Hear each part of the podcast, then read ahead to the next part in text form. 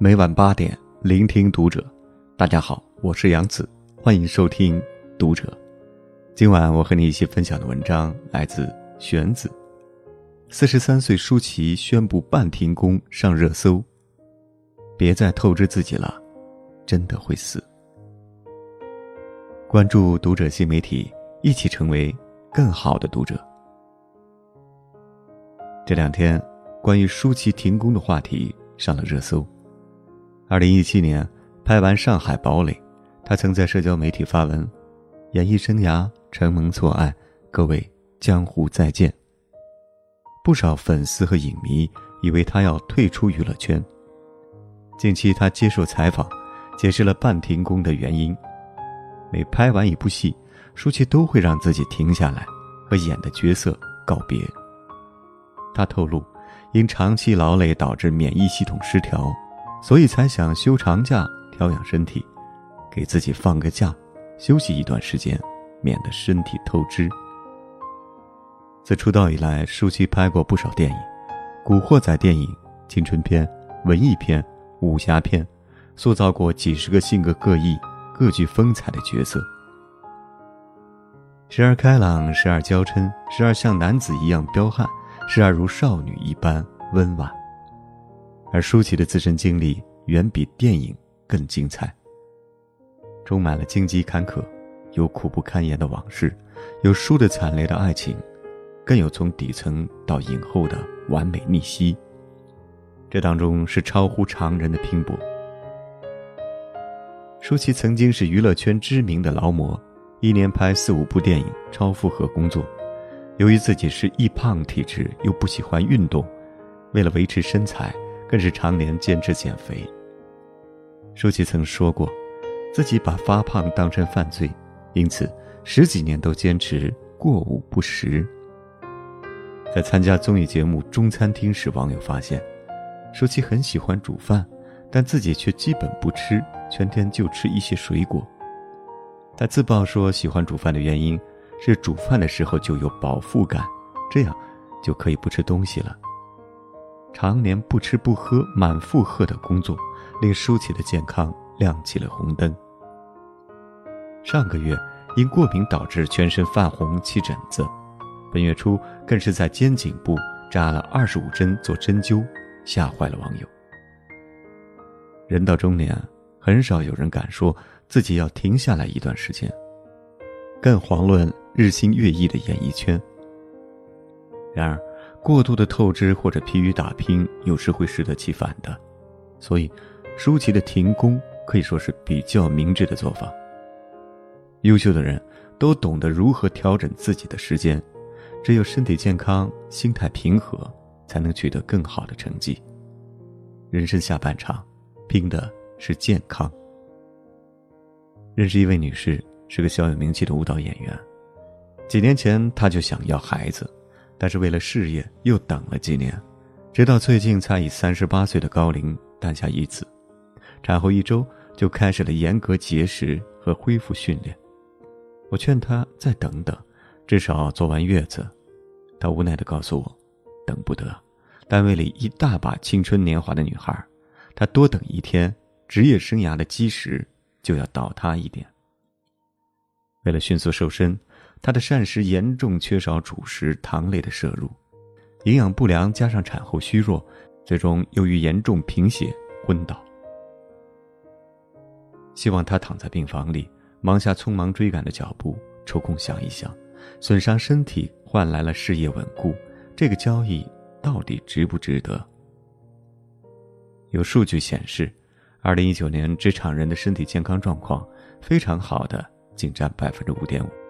而处于亚健康状况的就高达百分之七十六点七。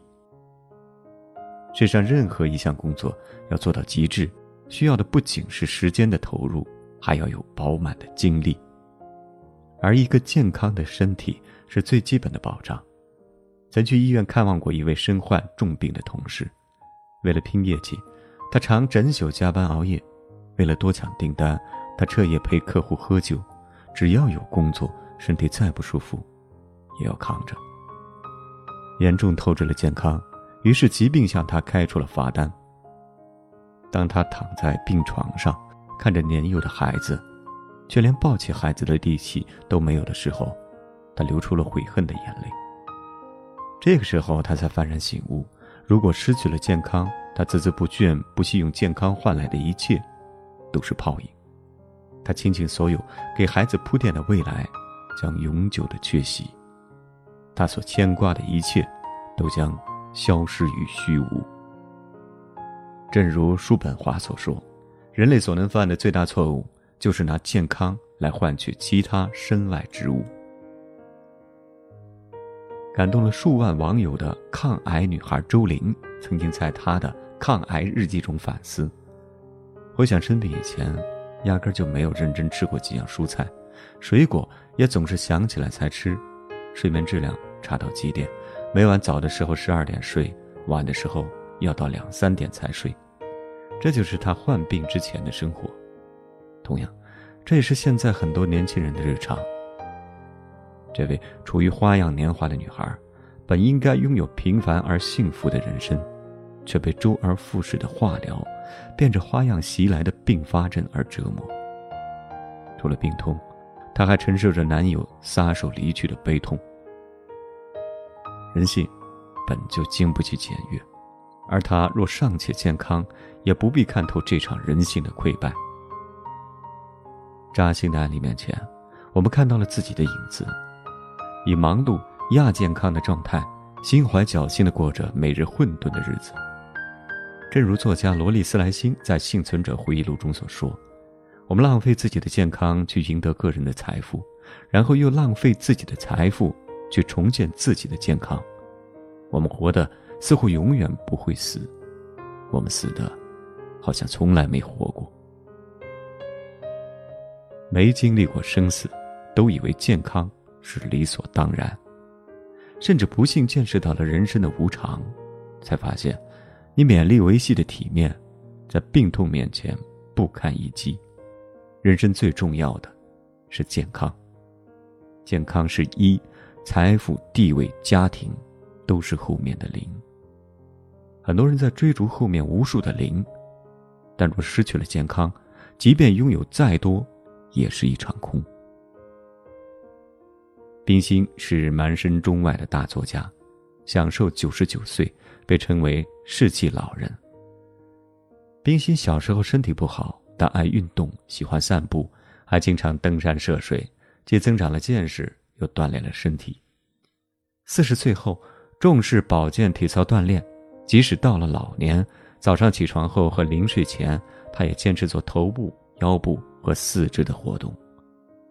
除此以外，他还坚持饮食有节、规律作息、心胸豁达。他笑称：“心情舒畅四个字是他的维生素。”这也令他拥有健康的体魄和旺盛的精力，投入到写作创作中。在冰心八十五岁高龄时。还在撰写自己的长篇回忆录。一个耄耋老人拥有了健康的身体，才有余力使自己的倾诉得以在笔下落实。只有一个健康的载体，才能承载我们的奋斗和梦想。只有拥有了健康，人才可以去努力工作，去创造财富，去享受生活。俞敏洪曾在大学毕业聚会上对同学说。你们用五年时间做成的事情，我用十年去做；你们用十年做成的事情，我用二十年去做。如果这样还不行，我就保持身体健康，心情愉快，到八十岁把你们一个个送走以后再来做。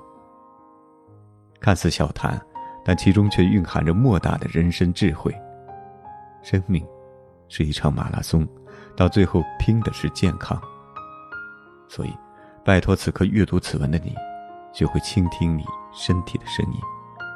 如果可以，请在向前奋进的岁月里，照顾好自己的身体。第一，健康饮食，吃饱和吃对之间隔着一条马里亚纳海沟。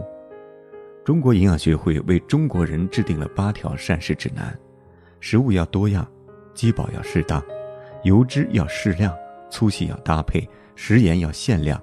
甜食要少吃，饮酒要节制，三餐要合理。健身专家张展辉在《掌控》一书中向大家推荐了简单易学的“二幺幺”饮食法则。二就是每餐都要有两个拳头的蔬菜。第一个一指的是每餐要摄入一个手掌厚的优质蛋白质，比如乳制品、豆制品、鸡蛋、红瘦肉、鱼虾、鸡胸肉等。第二个一指的是一个拳头的碳水化合物，也就是我们常说的主食。第二，积极锻炼，在自身身体状况允许的条件下，请至少保证每天徒步三十分钟，每周六天的运动量。因为，你若不再每天投资这三十分钟，你将花更长的时间在医院排队。第三，充足睡眠。国学大师南怀瑾先生谈养生时曾说。睡眠乃第一大步，睡觉是人类不可缺少的生理过程，是机体复原、整合和巩固记忆的重要环节，是维持人体健康不可缺少的。它的生理重要性仅次于呼吸和心跳。尼克利特尔黑尔斯在《睡眠革命》一书中提出，睡前九十分钟是睡眠的有机组成部分，甚至比实际睡眠时间更重要，因为这段时间。是我们可以主动掌控的，在这段时间里，我们要摒弃干扰睡眠的因素和习惯，在这段时间，关闭电子产品，将室内的光线从明亮调至昏暗，温度从温暖调至凉爽，整理好物品，营造更舒适的睡眠环境，将脑海中的杂乱思绪分门别类归档，然后心无挂碍的睡去。认真准备睡眠，打造舒适的睡眠环境。醒着睡着都充满了掌控感的人生，会更有力，也会更有效。美好的生活从认真睡眠开始。第四，心情舒畅。长期的无助感和绝望感会给身体带来负面影响，如果放任不管，精神创伤就会成为导致癌症生理机制活动的温床。应时常抚平这些情绪，深入了解并治愈精神创伤。平时应多做瑜伽、呼吸练习以及一些放松身心的活动，来调节内心的压力，并舒缓郁结于心的负面情绪。年轻的时候精力充沛，工作拼搏，有着取之不尽的动力；等到有一天身体抗议的时候，才明白，再厚的底子也有挥霍完的一天。拿健康做一场人生的豪赌，你注定是一个输家。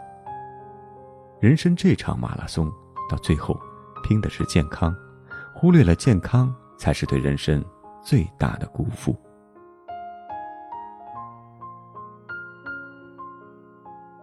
好了，今晚的分享就到这里，感谢您收听本期的读者，关注读者新媒体，一起成为更好的读者。